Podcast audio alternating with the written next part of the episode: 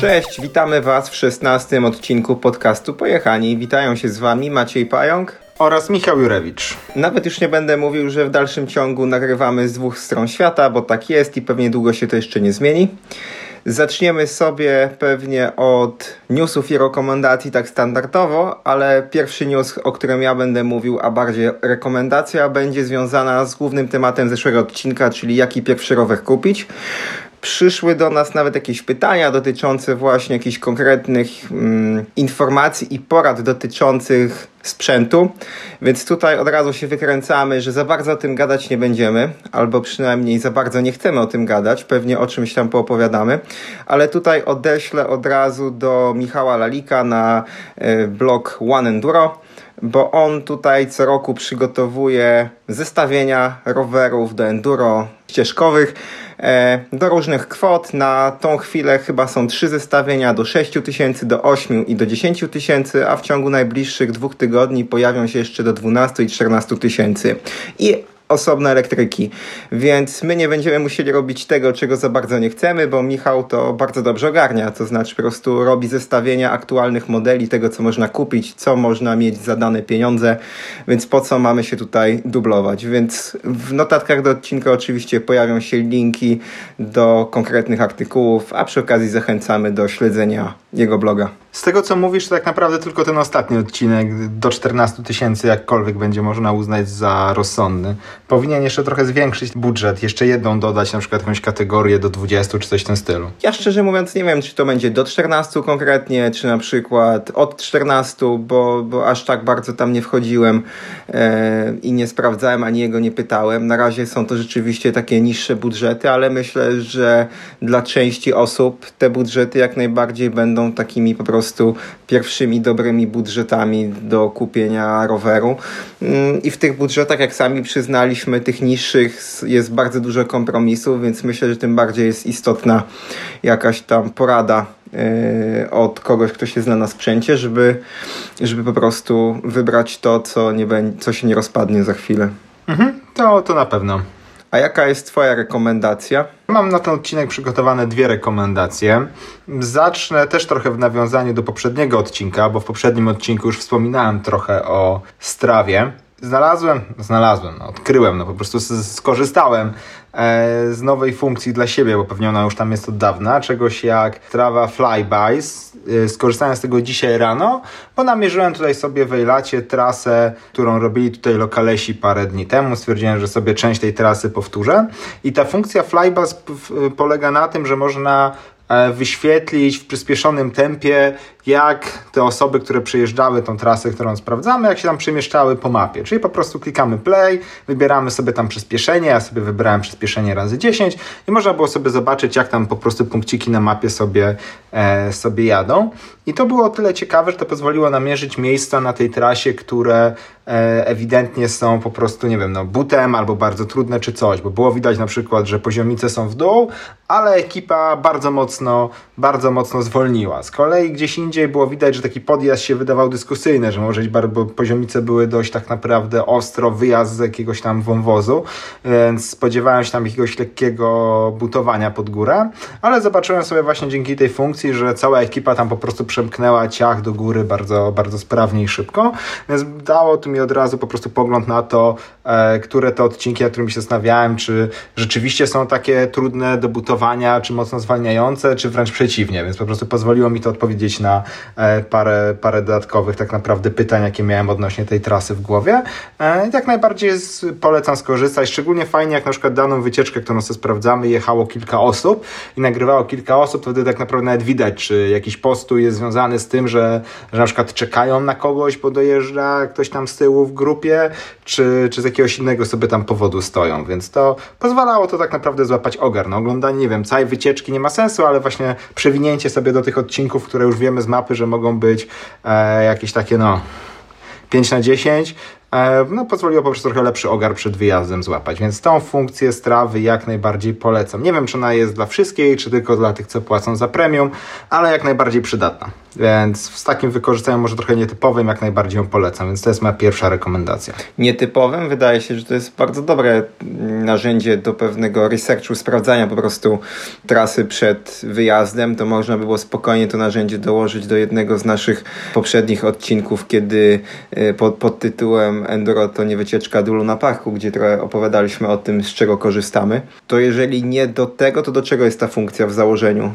Na strawie. Jakie są nagrania na przykład z wyścigu, też można sobie zobaczyć, kto gdzie tracił, kto gdzie zyskiwał, e, albo jak się ekipa, nie wiem, no po prostu jakiś trening szosowy ścigała i można było sobie po prostu przybadać, e, gdzie, gdzie znowu kto tracił, a na którym odcinku kto kiedy zyskiwał, gdzie poszedł jakiś sprint. Jestem przekonany, że to jest bardziej chodzi o ten kontekst e, sportowy, no, szczególnie, że strawa to jest tak naprawdę głównie zastosowanie szosowe. Ja zapomniałem o rowerach szosowych, że oni to wykorzystują przede wszystkim, więc to rzeczywiście rozjaśniło się. Ok, a druga rekomendacja?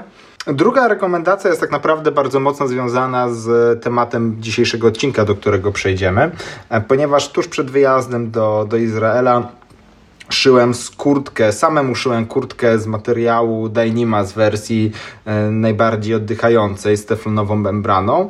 Jest takie powiedzenie, że nie ma czegoś takiego jak wodoodporne i oddychające, na przykład kurtka w kontekście roweru, że jak nas do spacerowania po lesie jak najbardziej, ale że na rowerze nic nie jest wystarczająco oddychające, to rzeczywiście tutaj kiedyś tak sam twierdziłem, to ten materiał obala tą starą prawdę, bo jak najbardziej się okazuje, że jednak można zrobić materiał zupełnie wodoodporny i oddychający jak trochę grubsza, trochę grubsza bluza, więc jestem tutaj bardzo zadowolony z, ze swojego produktu. Tutaj na wyjeździe do Izraela, e, gdzie mieliśmy dwa dni, tak jeszcze przed wyjazdem, gdzie było dużo deszczowych dni w Świeradowie, tutaj w Izraelu też mieliśmy dwa dni deszczowe z dobrymi ulewami na pustyni i sprawdziło się to tak naprawdę idealnie i można było spokojnie sobie być, być zarówno suchym od, od środka i od zewnątrz, bez kiszenia się w swoim własnym pocie. E, więc jak najbardziej tutaj polecam, jak ktoś ma jakieś zdolności krawieckie i potrafi sobie uszyć, jak najbardziej polecam właśnie znaleźć ten materiał Dynima w tej wersji oddychającej i sobie coś uszyć, bo szczerze mówiąc produktów komercyjnych z tego akurat materiału jeszcze w ogóle nie widziałem, bo to jest tak naprawdę nowinka świeżo, świeżo w hurtowniach. A są jakieś statystyki takie tego materiału, znaczy statystyki, takie dane techniczne. Ja kojarzę, że jak się kupuje kurtkę techniczną, to zawsze ona ma tam jakąś taką informację dotyczącą słupa wody, która odpycha i jakiejś tam oddychalności. Parametry tego materiału to 15 tysięcy milimetrów wodoodporności oraz 50 tysięcy oddychalności. Jednak ponieważ jest kilka metod mierzenia tych parametrów, to bez podania, jaką metodą to było mierzone, jest trochę bez sensu. To dlatego bardziej bazuje nie na cyfrach, tylko po prostu na własnym odczuciu, które tutaj przekazuje, że rzeczywiście można sobie w takiej temperaturze, jak na przykład przed, przed wyjazdem do Izraela w Świeradowie, w okolicach tam 5-6 stopni, robić sobie naprawdę stromy podjazd, no szczerniawy na tewę w takich okolicach, naprawdę konkretnym tempem i na górze nie być zapoconym, więc jest naprawdę, naprawdę dobrze. To rzeczywiście wydaje się naprawdę spoko. A masz jakieś wywieczniki jeszcze, czy jest taka pełna bez żadnych wywieczników takich pod pachami, czy innych takich typowych dla, dla kurtek rowerowych? Ponieważ jak szyłem tą kurtkę miałem jedno założenie, że była możliwie jak najlżejsza, jak najmniejsza, to jest pozbawiona jakichkolwiek bajerów, nie wiem, kaptura, kieszonek, dodatkowych właśnie zamków, wywieczników. To jest po prostu najprostsza możliwa konstrukcja z możliwych. Dzięki temu waży niecałe 80 gram i mieści się w taki woreczek na okulary. Okej, okay, brzmi świetnie. Ja widziałem ją tylko na zdjęciach. Podzielimy się tym zdjęciem oczywiście też y, w notatkach do odcinka. Tutaj rekomendacja druga jest związana dlatego z tematem odcinka, ponieważ będziemy mówić o pakowaniu się na rower, o pakowaniu się do, na taką codzienną wycieczkę i o ekwipunku na dłuższy wyjazd. I tutaj może kogoś rozczarujemy, ale nie będziemy robić żadnej wyliczanki. Nie sądzę, abyśmy też gdzieś tam później w notatkach do odcinka jakąś wielką wyliczankę dawali, bo sądzę, że tego typu... A czemu nie? No to mo może jakieś swoje listy przekażemy, ale przede wszystkim no tutaj w odcinku pogadamy może o czymś bardziej konkretnym i jakichś założeniach niż, niż, niż yy, niż konkretnej wyliczance. Tak, to, to jak najbardziej sam właśnie mówiłem, że ta wyliczanka do tutaj podczas naszej rozmowy nie ma sensu, więc sobie zrobimy e, takie nietypowe podejścia do, do właśnie ekwipunku, e, parę nietypowych pytań. E, ale z tą wyliczanką, czemu nie mówiłem, że tą taką swoją listę wyjazdową na dłuższy wyjazd, którą mają tak naprawdę gotową, to możemy wrzucić jakiegoś PDF-a. Ktoś tam sobie będzie mógł przeanalizować i, i zobaczyć. To prawda, może się pojawią wtedy jakieś pytania, e, dlaczego tak, a nie inaczej. No dobra, okej, okay, no to zaczynajmy.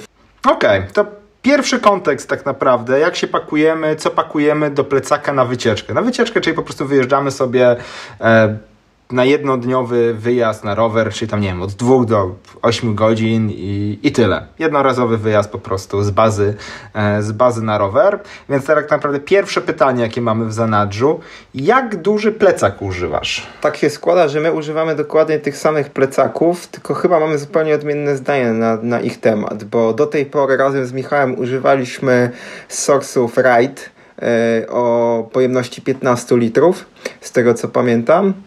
I dla mnie ten plecak, jeśli chodzi o jeszcze z możliwością chyba go powiększenia lekko, tylko ja nie wiem, czy on jest powiększony, miał 15 litrów, jak się go rozpięło trochę, czy on miał 15 litrów tak standardowo bez powiększenia, ale mniejsza o to, to był taki no nie za duży plecak rowerowy, mieścił 3-litrowy bukłak i dla mnie on był rzeczywiście mm, optymalny i zmieniliśmy pod koniec zeszłego sezonu na plecaki Paragon, też od Sorsa, 25-litrowe.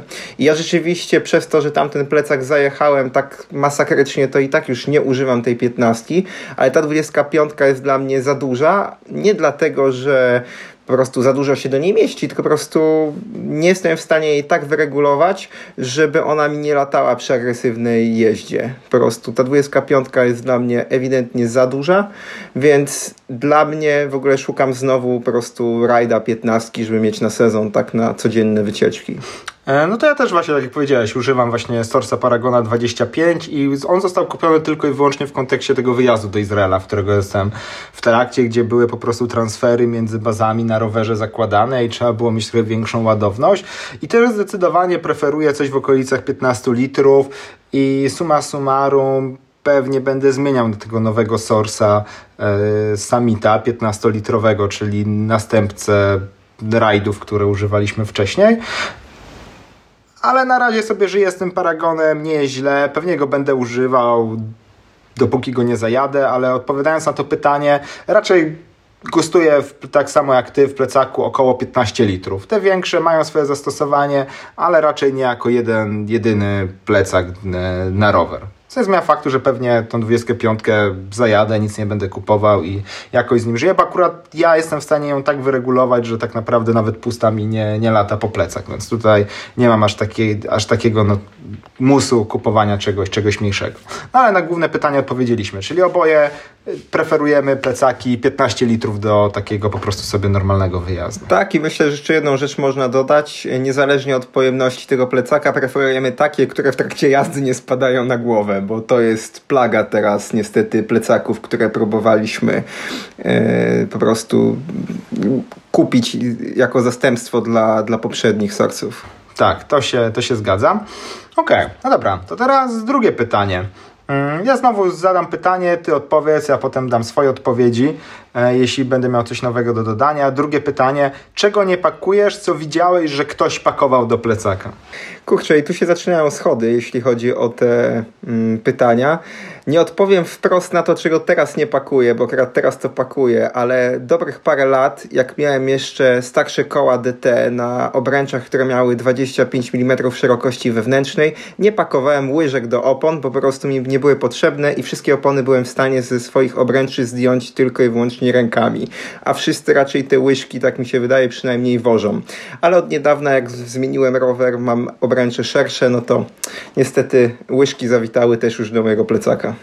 Okej, okay, czyli i tylko tyle? Nie masz nic więcej, co widziałeś, że ktoś pakował i, stwier i stwierdziłeś, że ojeny, pogrzało kogoś, że coś takiego wozi Nie, no na pewno coś takiego było, tylko nie jestem w stanie sobie teraz przypomnieć. To znaczy, wiesz, jakbyśmy mieli się teraz odnieść nawet do tego, jak obserwowaliśmy tą zachodnią część naszych kolegów, znaczy z zachodu, z, którzy jeżdżą po Alpach i mają tam zapasową linkę i na każdy wyjazd jakiś wielki taki namiot, y, którym się mogą niemalże przykryć taką wielką płachtę w, ra, w razie złych warunków, no to, to, to, to, to, to patrzyłem na to z niedowierzaniem rzeczywiście. Mm, no ale zakładam, że oni też zupełnie sobie po prostu w innej czasoprzestrzeni funkcjonują, chociażby innych zmian pogody, innych wysokości, więc jakby zwalam to na, e, na karp tego. No dobra, to jeśli o mnie chodzi, to tak naprawdę mam tutaj trzy rzeczy, które sobie przygotowałem. Niektóre to są takie, że nie wożę, bo nie, a niektóre takie, że hmm, może, może fajnie byłoby wozić, no ale po kolei. Pierwszą rzeczą, którą dużo osób na pewno wozi, a ja nie wożę, no to jest skuwacz do łańcucha. I ja nie wożę tego, bo go nie potrzebuję, bo nie mam w rowerze łańcucha, ale tak jeszcze jeździłem na rowerze z łańcuchem, to raczej stwierdzałem, że a, za duże, bo nie miałem multitula ze skuwaczem, jedynie taki serwisowy, duży i po prostu nie woziłem, stwierdziłem, że a w razie czego to jakoś nam się kamieniem to wyłupie, założy, założy się spinkę, jakoś, jakoś się dojedzie, więc skuwacza z sobą nie, nie wożę. Czego jeszcze ze sobą nie wożę? To nie wożę ze sobą e, namiotu na wypadek załamania pogody.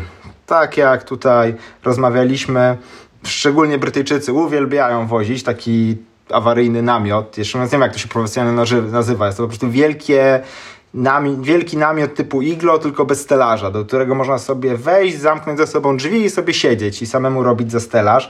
Szczerze mówiąc, wydaje się to zupełnie, zupełnie bez sensu. Waży to chyba z 2 kg, jest gigantyczny, zajmuje pół plecaka. Dla mnie totalnie poroniony, poroniony pomysł. Kolejną rzeczą, której nie pakuję, a szczególnie ostatnio właśnie tutaj w Izraelu widzę, że prawie wszyscy to mają w plecaku, czyli zestaw do zrobienia kawy. Czyli imbryk, parę kubeczków arabskich na, na kawę, kuchenka gazowa, no i, no i oczywiście pojemnik z kawą i tak dalej.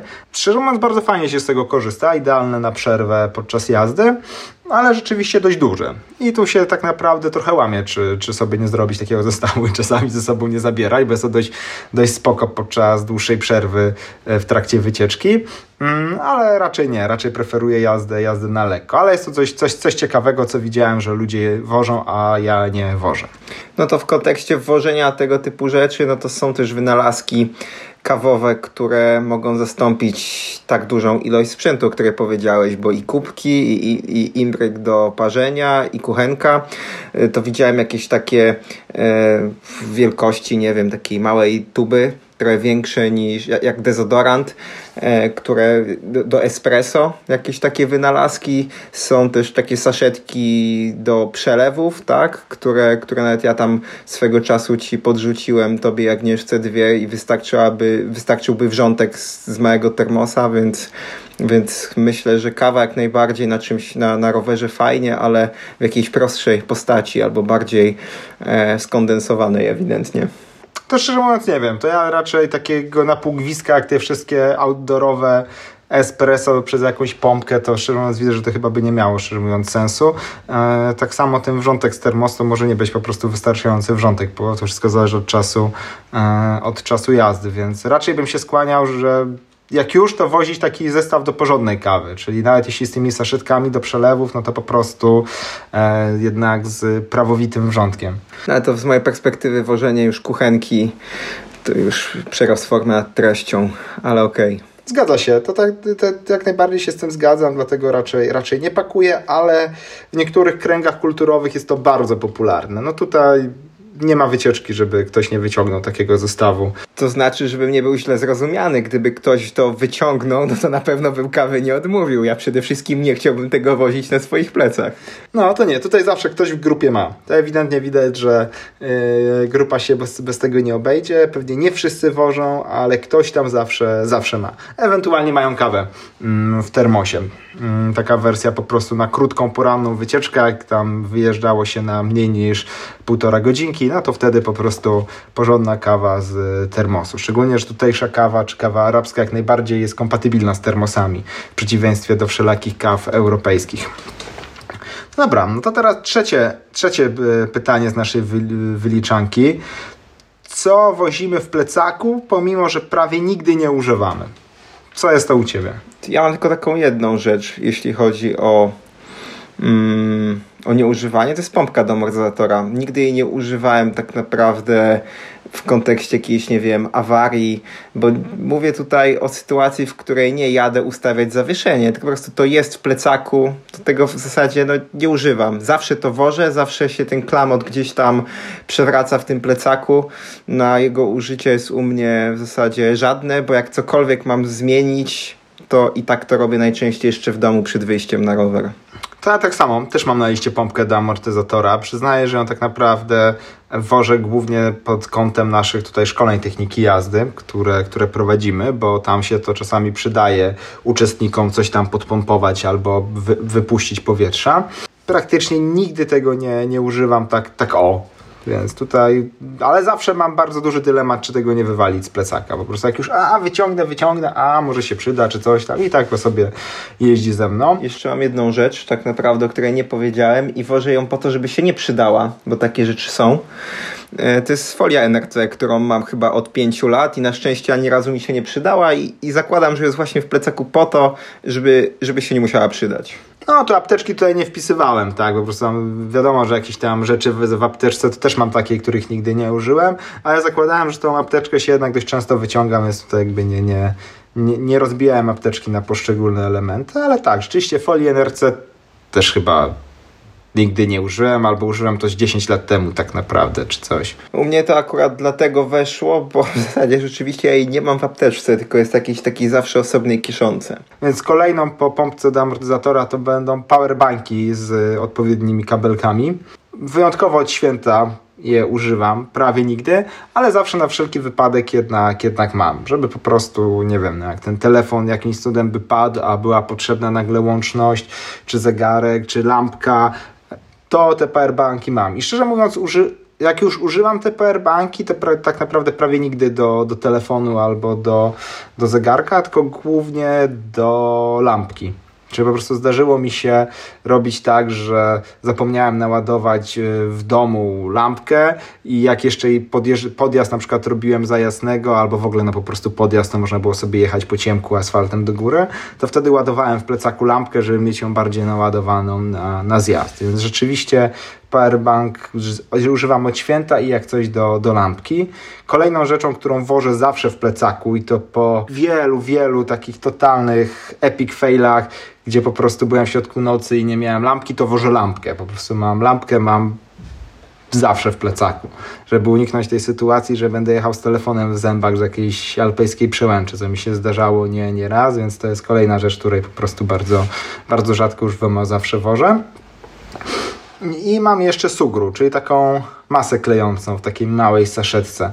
Na zasadzie jakby trzeba było coś z partyzanta naprawić, uszczelnić, czy, bo to nie wiem, no, złamie się pancerz, jakaś końcówka pancerza, coś się urwie od jakiejś manetki, czy coś, to dzięki temu można to bardzo łatwo naprawić. Dość długo schnie jak to takie naprawy z partyzanta, ale czasami się, się przydaje, mało miejsca zajmuje, to, to sobie jeździ tak naprawdę. Te 5 gram w plecaku mnie, mnie, nie zbawi gdzieś tam na w ostatniej kieszonce na samym dnie gdzieś sobie leży. Okej, okay, no to tutaj chyba też od razu można by było przejść do kolejnego punktu, bo myślę, że o ile lampka, pompka do amortyzatora czy powerbank e, nieraz się znajdzie u, u naszych słuchaczy w plecaku, to kolejny punkt to jest co wyjątkowego pakujesz do plecaka, ale to znaczy coś, co ty masz, ale nikt inny pewnie nie ma, więc myślę, że ta masa sugru może być takim punktem u ciebie.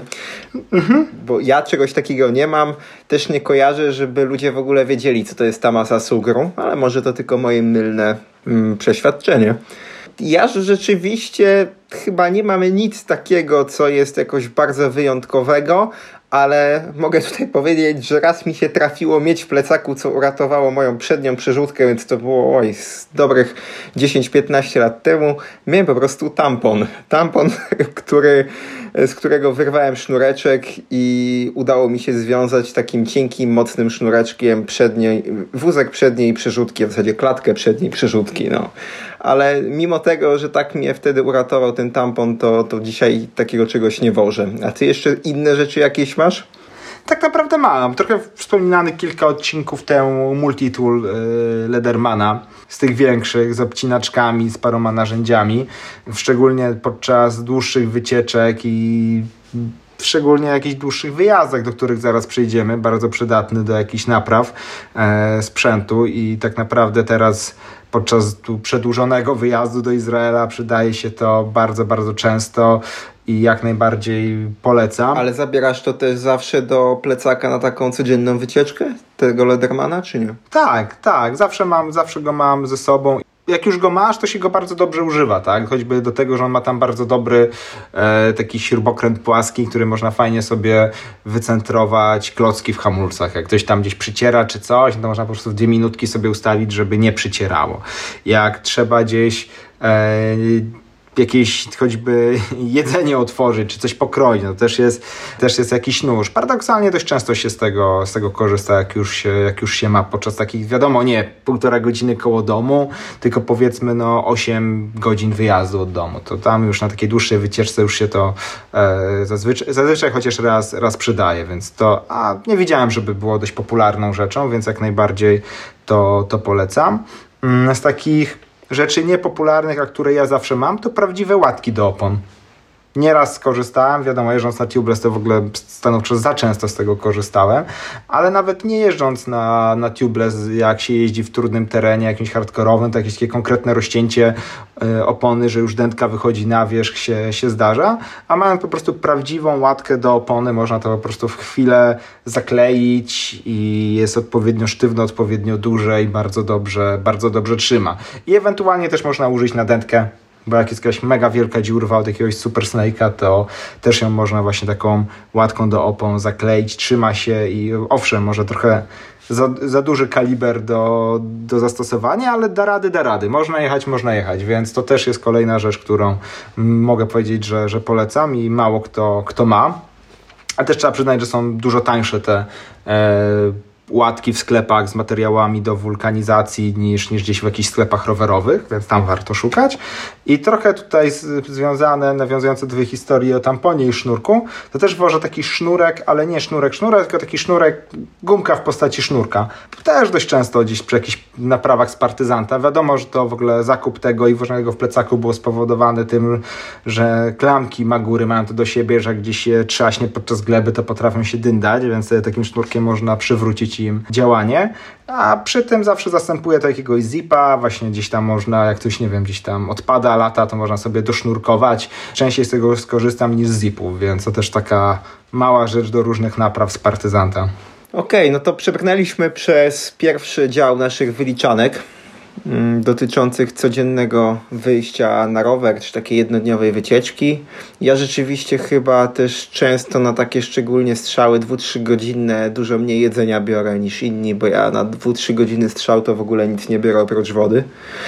A większość moich znajomych, z którymi jeżdżę, to zawsze już mają dobrą wałówę wtedy. Ale to już taka dygresja.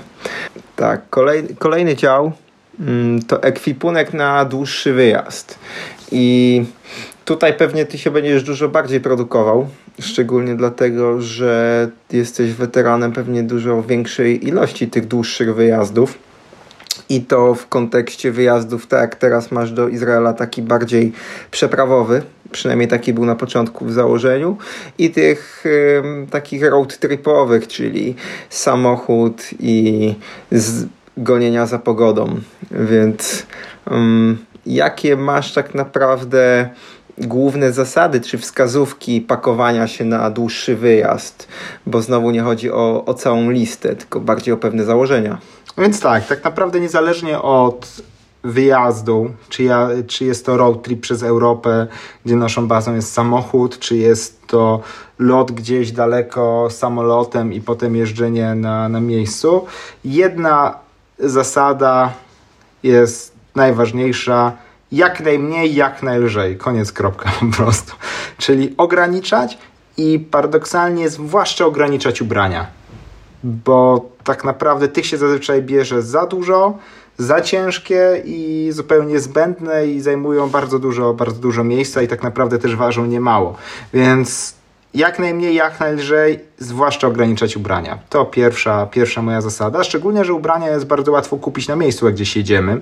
To jest jedno z łatwiejszych tak naprawdę rzeczy uzupełnienie garderoby, więc zdecydowanie polecam wziąć za mało i najprawdopodobniej będzie ok, a jak czegoś będzie brakować, no to szybko w sklepie coś nabyć i, i tyle.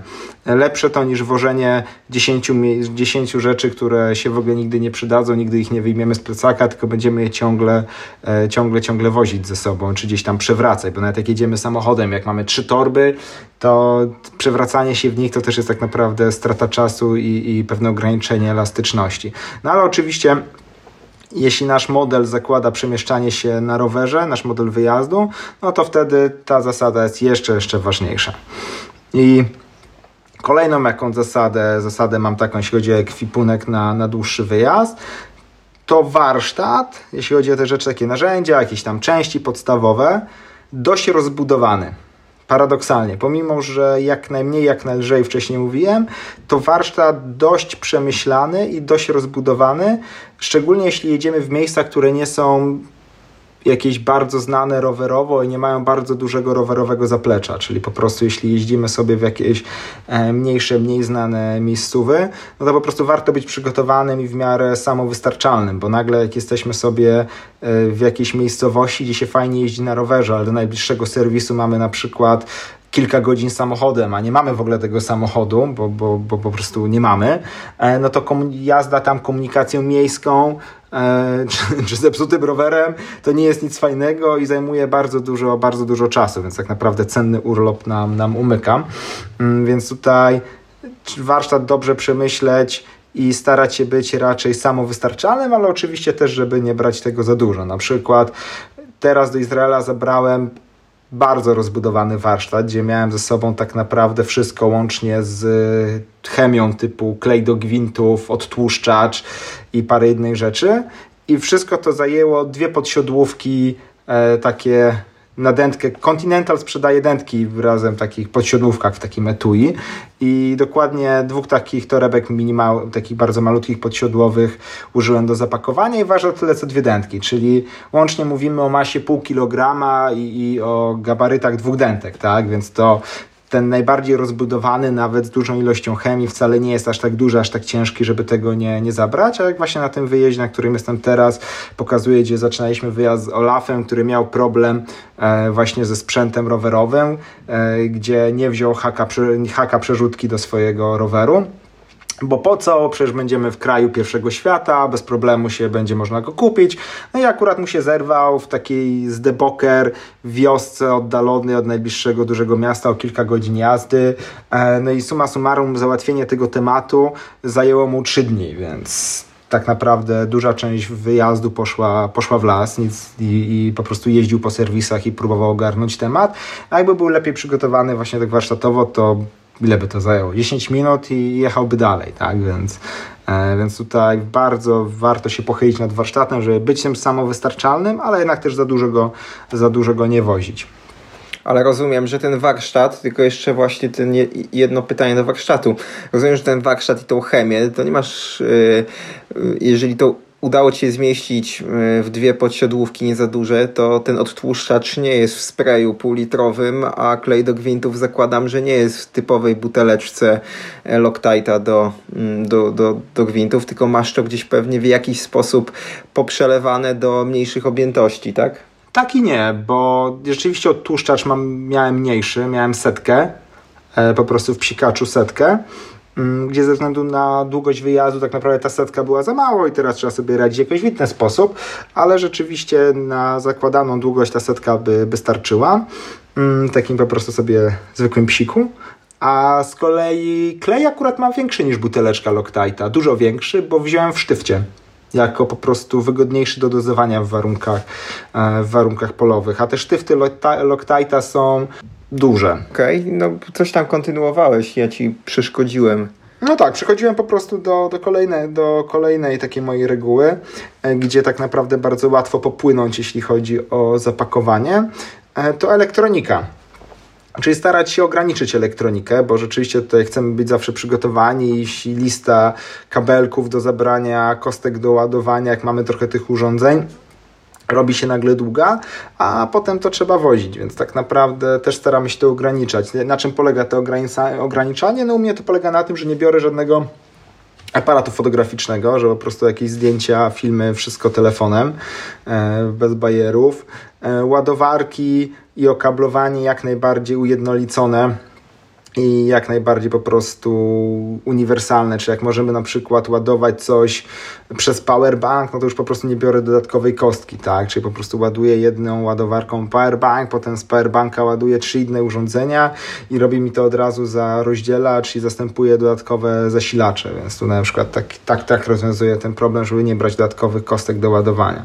Oczywiście jak mamy telefon czy zegarek z GPS, no to nie ma sensu zabierać osobnego GPS, jakiegoś Garmina na kierownicę kierownicę, kolejny bzdet do wożenia, więc starać się po prostu to ograniczać elektronikę. Okej, okay. jeszcze jakieś ciekawe uwagi? Nie do elektroniki, o ubraniach już trochę mówiłem. Tutaj tylko szybki komentarz, że same szybko schnące i nieśmierdzące, czyli żeby zapomnieć o jakichś zwykłych takich bawełnianych ciuchach codziennych i o tym trochę powiem później, dlaczego tak, kiedy przejdę do omawiania największych niewypałów związanych z pakowaniem na dłuższe wyjazdy, bo tu mam dość ciekawą historię z zeszłego roku.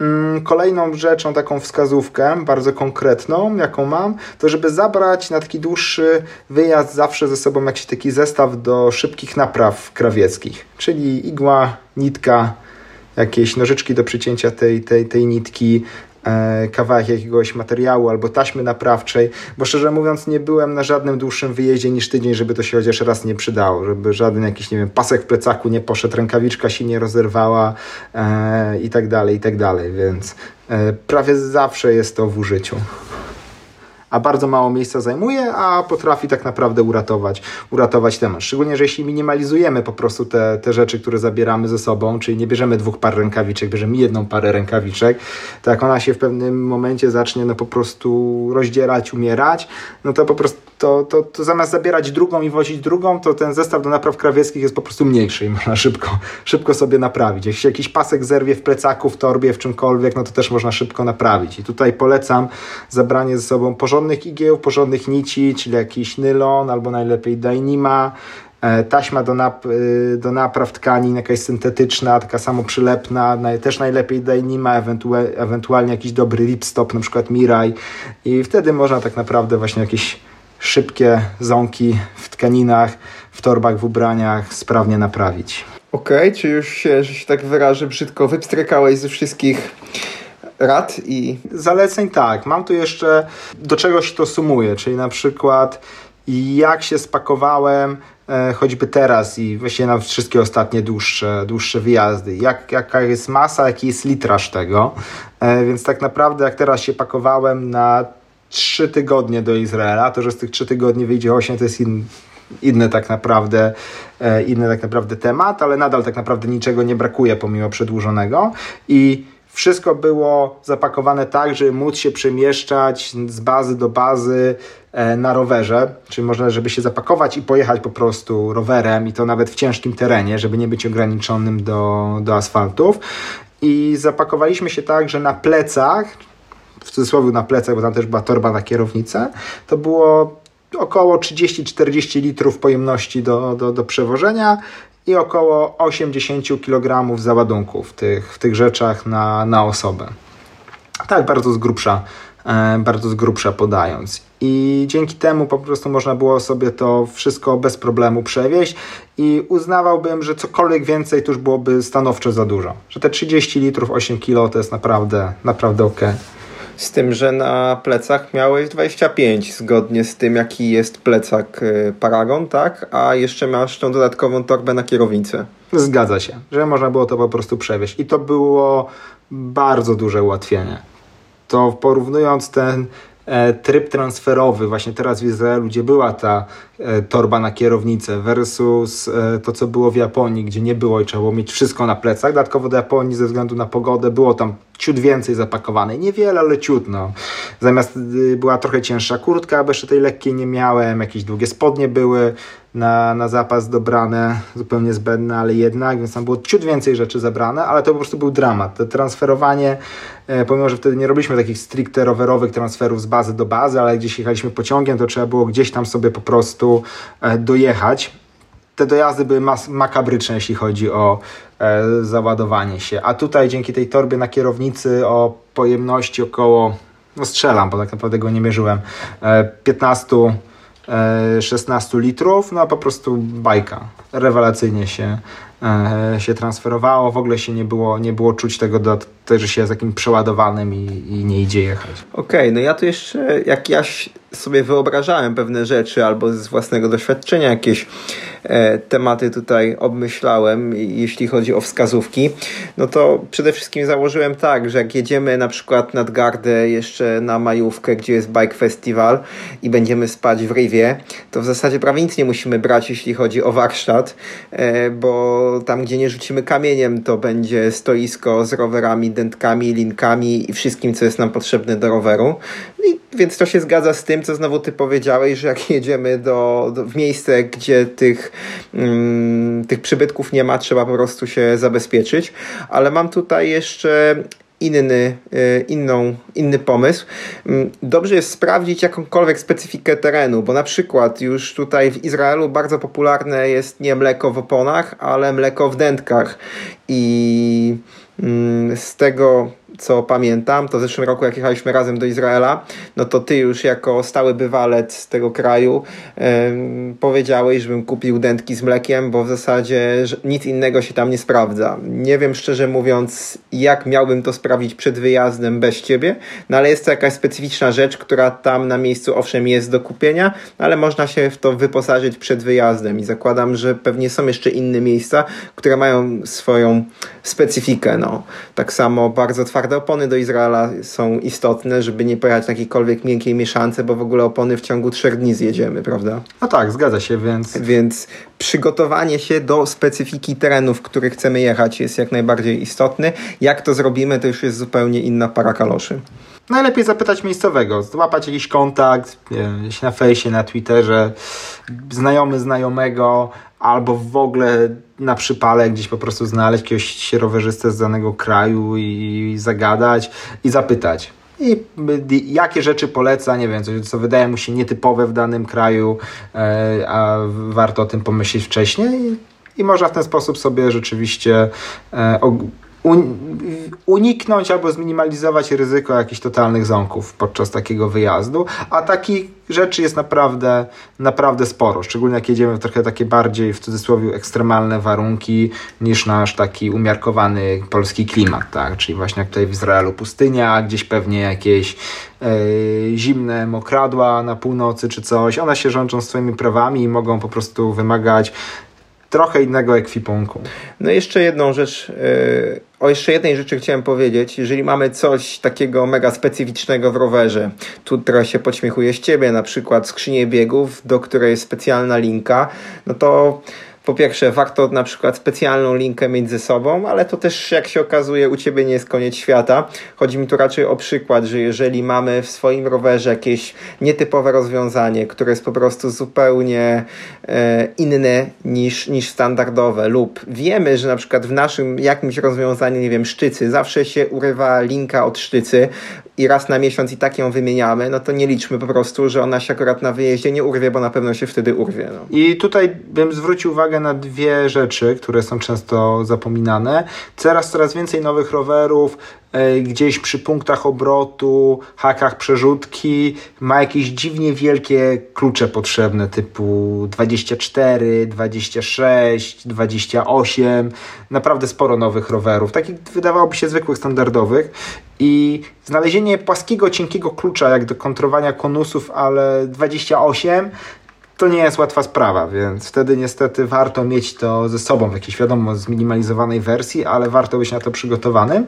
Inną rzeczą, która się czasami zdarza, to wtedy, kiedy nasz support, zupełnie standardowy, zwykły, montowany przez Holotech, ale podejście w ramię z powodu, nie wiem, łożysk, wahacza, czegokolwiek, nie umożliwia użycia takiego zwykłego klucza płaskiego, tylko użycia nasadki, musimy mieć tą nasadkę ze sobą. Mało który warsztat, yy, sklep rowerowy ma nasadki. Zazwyczaj mają takie zwykłe płaskie parktule i wtedy niestety nie da rady tego, tego zrobić. Więc jeśli może się to okazać konieczne, to pomimo, że się to jest zupełnie standardowa część, to niestety zastosowanie jej umiejscowienie wymaga dość niestandardowego narzędzia.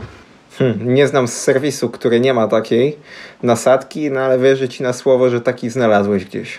Wiem, że na przykład w Świeradowie zapomnij w jakiejkolwiek z tych wypożyczalni, serwisów, i po, czy po czeskiej, czy po polskiej stronie single tracków, więc to, to jest biały kruk często. Zresztą mało firm to robi. To się dziwię, że na przykład serwisy we Wrocławiu to, to mają. To dobrze dla nich. No wiesz, w kilku pracowałem, kilka znam i to, to ta nasadka zawsze gdzieś tam leży no, do, do holoteka. No ale okej. Okay pewnie w różnych miejscach jest różnie, jak to mówią, ale, ale rzeczywiście, jeżeli to by miało nas ograniczyć albo po prostu zupełnie um, uniemożliwić naprawę, warto coś takiego mieć. No to przejdźmy do ostatniego naszego punktu, Epic Fail. Ja się od razu pochwalę, to jest taki standardowy Epic Fail dłuższego wyjazdu. Zeszły rok wyjazd do Izraela, decyzja o wyjeździe dwa dni przed.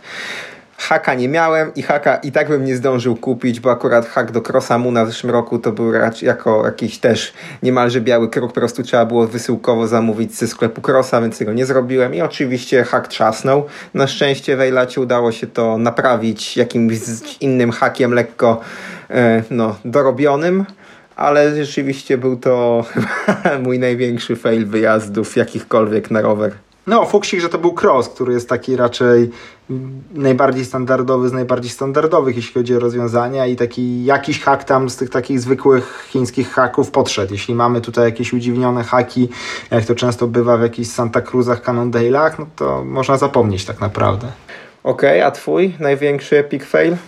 No mam kilka. Najpierw powiem o tych bawełnianych ubraniach cywilnych. To przy zeszłorocznym wyjeździe do Japonii, zresztą wszystkie fejle mam z zeszłorocznego wyjazdu do Japonii, to było zabranie zwykłych bawełnianych majtek i skarpetek, gdzie po pierwszych dwóch dniach poszły w śmietnik, bo po prostu jedno niedosuszone pranie i się tak trwale zaśmierdły, że nic z tego, e, nic z tego nie wyszło. Więc e, tak jak wcześniej mówiłem, same szybko schnące jakieś materiały, czy syntetyczne, czy naturalne, ale właśnie nieśmierdzące, szybko schnące, bo nawet jeśli nie chodzi to tylko i wyłącznie o to, jakich używamy, ale o to, że czasami po prostu może nie być czasu na takim wyjeździe, żeby jakieś pranie doschło, czy nie będzie po prostu możliwości zrobienia normalnego prania, tylko jakoś ręczne i, i, i potem jest problem. Więc nie dość, że, nie dość, że dużo waży, najprawdopodobniej może nam potem tego zabraknąć, bo po prostu trzeba będzie to wywalić, jak, jak, jak, jak umrze.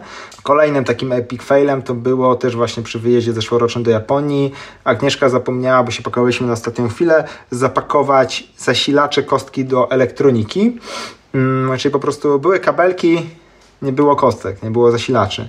I suma summarum no, dobrze wyszło, bo po prostu kupiliśmy jedną taką minimalną, minimalistyczną na miejscu. Dzięki temu mogliśmy od razu wyrzucić adaptery do, do tych kostek, które mieliśmy, tylko nie mieliśmy kostek swoich własnych i tak naprawdę mniej woziliśmy. Trochę trzeba bardziej planować ładowanie różnych urządzeń, ale było mniej dowożenia, więc tak naprawdę tutaj coś, co było e, ząkiem, okazało się tak naprawdę przydatne. I kolejnym ząkiem, który okazał się, który wyszedł na dobre, to było to, że też Agnieszka zapomniała koszulek rowerowych. Zupełnie, po prostu ani jednej. Ja po prostu wzięła jedną, jedną moją i znowu dużo mniej dowożenia, a dało się, dało się. Bez problemu sobie obskoczyła po prostu na jednej koszulce rowerowej. Owszem, trochę więcej zachodu z praniem i, i suszeniem, no ale mniej dowożenia, więc Kolejny tak naprawdę taki ząg, który tylko i wyłącznie na dobrze wyszedł i tak naprawdę oba te wspomniane, obie te wspomniane sytuacje pokazują, że plany bagażowe są często zbyt, zbyt rozbudowane niż, niż tak naprawdę sytuacja wymaga. Okej, okay. ja swoich innych faili nie pamiętam, może nie rowerowy, ale kupiłem sobie na ostatni wyjazd na Filipiny właśnie taką jedną koszulkę, która była 98% z Mernosa, z krótkim rękawem. No i była fajna, bo w samolocie super nic nie zaśmierdziało i tak dalej. I failem było to po prostu, że ją zostawiłem chyba w pierwszym czy drugim noclegu gdzieś tam po praniu i, i po prostu przeleciałem na inną wyspę i, i już było po koszulce, więc, więc, więc nawet jak wziąłem jedną dobrą, to nic mi to nie pomogło, bo i tak ją zgubiłem. Jakby to była twoja jedyna, to raczej byś jej nie zgubił. Tak, to prawda. No bo wtedy bym nie, nie był w stanie wyjść, prawda, z y, przybytku, w którym mieszkałem, żeby bez koszulki. A tak to za dużo rzeczy Chociaż i tak no, wszyscy się na nas dziwnie patrzyli, w sensie nasi znajomi, bo my z Justyną pojechaliśmy na trzy tygodnie na Filipiny z plecakami tam 30-litrowymi i niczym więcej, co i tak uważam, że i tak za dużo rzeczy wzięliśmy, a cała reszta znajomych z wielkimi walizami tam latała, więc... No tak, widać brak doświadczenia w podróżach. To, tym więcej się podróżuje, tym mniej się rzeczy zabiera tak naprawdę z każdym kolejnym wyjazdem. Tak, Justyna też potwierdziła, bo najpierw trochę była niezadowolona, że jak to nie kupiłeś bagażu rejestrowanego w tamtą stronę. No nie, no po co? Wystarczą nam te plecaki, na pewno. No, a wróciliśmy, rzeczywiście za dużo rzeczy i tak wzięliśmy. Okej, okay, to ja przez swoją listę przygotowaną takich wskazówek i pytań i, i kwestii do poruszenia w kontekście ekwipunku na dłuższy wyjazd no, zakończyłem. Przechodzimy do następnego działu, czy jeszcze masz coś do dodania? No ja jedyne co mam zapisane, a co jest nie do końca zgodne z tym, co ty mówiłeś, bo ty powiedziałeś przede wszystkim, że nawet jak jedziemy autem, to i tak warto bardzo ograniczać tą swoją ten swój bagaż i litraż bagażu, co z jednej strony się zgadzam szczególnie z ciuchami, bo czym więcej ciuchów, tym tylko więcej przekładania przez tą torbę i szukania tego, mm, tego ciucha, który potrzebujesz, to rzeczywiście jak się już jechało autem, to pamiętam, że brałem jakąś tutaj zapasową oponę i tak dalej, no i że warsztat też zawsze dużo większy braliśmy, bo twoja waliza zawsze jeździła taka ciężka Stanleya z warsztatowymi rzeczami, czyli po prostu się wrzucało wszystko, co tam było z takiego podręcznego warsztatu, no więc, więc tutaj... No, nie do... bo to jeszcze oprócz roweru mamy samochód do utrzymania, tak, to ja zawsze zabierałem tak naprawdę zestaw, który pozwalał wymienić wajek rozrządu w samochodzie, więc na takim, na takim wyjeździe, więc no po prostu byłem warsztatowo pod kontekście samochodu też bardzo przygotowany, żeby być samowystarczalnym e, w razie czego. Więc oczywiście ten warsztat w kontekście podróży samochodem się powiększa o takie rzeczy rowerowe, jak duża pompka do pompowania, i, ale też właśnie jeśli chodzi o rzeczy do naprawy samochodu. Dobra, myślę, że w takim razie przeszliśmy wszystkie nasze podpunkty dłuższego wyjazdu, ekwipunku, y, który jest potrzebny i do codziennej jazdy i na ten wyjazd y, daleko. Jeżeli będą jakieś takie konkretne pytania y, do tej listy, którą opublikujemy, mm, to myślę, że też będziemy w stanie w kolejnych odcinkach spokojnie na te pytania odpowiedzieć i się do nich odnieść. Mm, a teraz myślę, że możemy przejść do pytania od słuchacza, które niedawno po naszym apelu, no to może zbyt górnolotnie powiedziane, ale po naszej prośbie o kolejne pytania przyszło. I pytanie brzmi, jak się przełamać, zyskać pewność i zacząć jeździć w SPD bądź no, w innych wpinanych, choć po prostu wpinane pedały z perspektywy początkującego rowerzysty i czy w ogóle warto na początku jeździć w SPD, czy na początek lepsze platformy. Dość rozbudowane pytanie, ale wydaje się, że ta odpowiedź wcale nie będzie aż tak skomplikowana. E, bo tutaj prowadząc te szkolenia od dobrych 8 czy 9 lat, no mamy tutaj wypracowane zdanie na ten temat. E, nie ma nic złego w SPD przede wszystkim. Jak najbardziej można próbować jeździć w SPD. Ja przede wszystkim widzę w nich taki plus, że ten rower mam cały czas pod kontrolą, to znaczy, że on, że ten jeden punkt spięcia mnie z rowerem, e, nie muszę o nim myśleć. Wpinam się i jest naprawdę fajnie, nie muszę myśleć o tym, żeby że, czy gdzieś mi się noga na pedale przesunęła, czy nie. Ale jest y, jedna podstawowa zasada. Jeżeli w dwa tygodnie od włożenia butów wpinanych i pedałów wpinanych. Nie zapomnimy o tym, że na nich jeździmy, to znaczy, że mam jakiekolwiek obawy w głowie, jakiekolwiek blokady, to znaczy, że to nie jest dla nas. I wszystkie plusy pedałów wpinanych e, tak naprawdę idą w łeb i nic nam to nie pomoże, wtedy w 100% polecamy po prostu jeździć na platformach i wtedy też uwaga na odpowiednich butach do tych platform, bo tak samo jak y, jest logicznym, że do pedałów wpinanych mamy buty z blokami, tak samo do pedałów platformowych musimy mieć odpowiednie buty do pedałów platformowych, inaczej to też nie działa. Więc tutaj taka krótka i zwięzła odpowiedź, a zakładam, że Michał jeszcze tu parę rzeczy rozjaśni. Właściwie bym chciał odpowiedzieć tak, wiesz, na to, na to zadane pytanie, jak się przełamać i zacząć jeździć w SPD. Nie przełamywać się. Nie przełamywać się, dokładnie. Czyli jak jak, jak musimy się przełamywać, to nie ma sensu się przełamywać. To wtedy po prostu jeździć, jeździć w platformach i, i zapomnieć o pedałach wpinanych.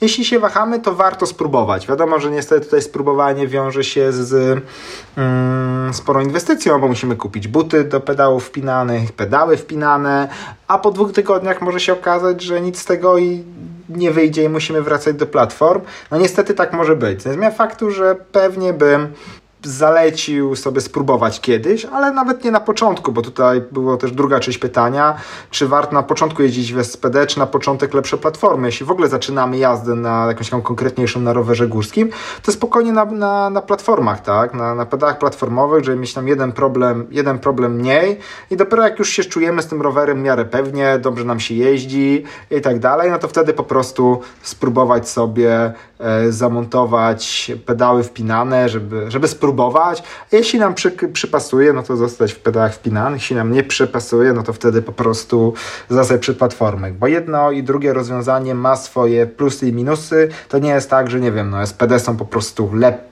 lepsze, bardziej pro czy coś i, i, trzeba zawsze od pewnego momentu jeździć we wpinanych. Nie, nic, tej, nic z tych rzeczy po prostu. I jedno i drugie ma swoje plusy i wszystko zależy, co nam bardziej, co nam bardziej pasuje. No i tak jak też tutaj Pan wcześniej powiedział, ja osobiście też preferuję pedały wpinane, zmienia faktu, że jakby też doceniam zalety platform jak coś, ale osobiście wolę pedały wpinane właśnie dzięki temu, że na mocnych, konkretnych, wertepiastych zjazdach e, jest się po prostu dobrze przyczepionym do, do tego roweru i jedna, jedna rzecz do kontroli, do kontroli mniej. Tak, i tutaj jeżeli jakikolwiek znajomy namawia, że musisz jeździć w SPD, bo inaczej nie będziesz pro i w ogóle to jest bez sensu, że ty jeździsz w platformach, to znajomego już skasować tam z Facebooka, telefon też mu od razu zablokować, żeby on nie mógł do nas dzwonić, bo to, to nie jest nasz znajomy.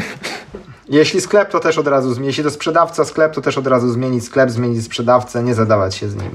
Tak dla, dla zwiększenia perspektywy w naszej ekipie w zasadzie podział jest niemalże pół na pół, bo ja z Michałem jeździmy we wpinanych, Tymoch jeździ przez ostatnie parę lat na platformach, Agnieszka też na platformach, Kamil, który z nami no, parę lat pracował też na platformach, znowu Piotrek, który w zeszłym roku z nami zaczął pracować akurat na wpinanych, więc w zasadzie rozkład niemalże taki sam. Adam na wpinanych, ok, mamy jeden, jeden głos na korzyść, na korzyść wpinanych, jeśli chodzi o naszą ekipę, ale, ale przede wszystkim nie było tutaj żadnych różnic, jeśli chodzi o nasz performance na rowerze, więc, więc spowodowane oczywiście pedałami.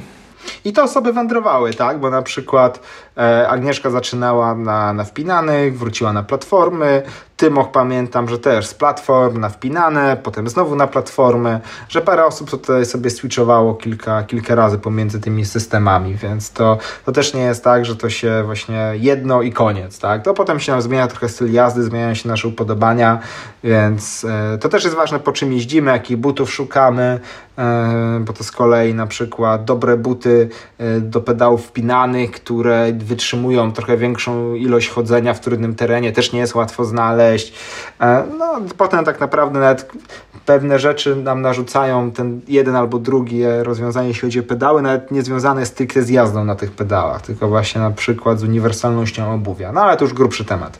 Myślę, że odpowiedzieliśmy na to pytanie dość szczegółowo, więc pytanie teraz do Ciebie, Michał. Czy jeszcze coś masz do dodania w tym odcinku, czy właśnie zbliżyliśmy się do końca i możemy się zacząć żegnać? Myślę, że tak, bo pytanie, co pakować na dłuższy rowerowy wyjazd, no to odpowiedzieliśmy w temacie odcinka. Hmm. I tak już dość długo rozmawiamy. Myślę, że tyle wystarczy w naszym 16 odcinku pojechanych. Okej, okay, więc z tego miejsca się żegnamy. E, przypominamy, gdzie nas możecie złapać. Złapać nas możecie na Twitterze Pojechani, na Facebooku podcast Pojechani, mnie na Twitterze jako Pająk EMTB i, jak, i na Facebooku Maciej Pająk.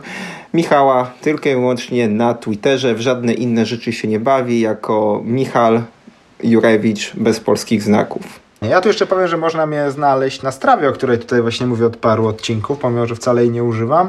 I widziałem, że sporo osób mnie znalazło, bo odkryłem taką zakładkę jak e, prośby zaproszenia od znajomych, którą przeklikałem właśnie chwilę przed, przed tym odcinkiem, a podejrzewam, że niektóre tam pozycje się przekisiły kilka lat, bo tak jak już wcześniej wspominałem, strawę raczej używałem bardzo sporadycznie na wyjazdach, albo jak taki, taką bazę wszystkich tych moich wyjazdów, z której jedynie, do której jedynie dorzucałem albo czasami wyciągałem, ale właśnie ostatnio tutaj wymieniając się trasami z lokalesami, trochę tam częściej zaglądam stricte do aplikacji strawy i właśnie odkryłem tam, że gdzieś tam czeka milion zaproszeń do zaakceptowania. Okej, okay, więc jeżeli nie jesteście na rowerze, to mimo niesprzyjających obecnie warunków mamy nadzieję, że zaraz i tak na ten rower wyjdziecie. E, no i tyle. Do zobaczenia, a w zasadzie do usłyszenia w kolejnym odcinku Pojechanych. Na razie, cześć. Do usłyszenia, na razie.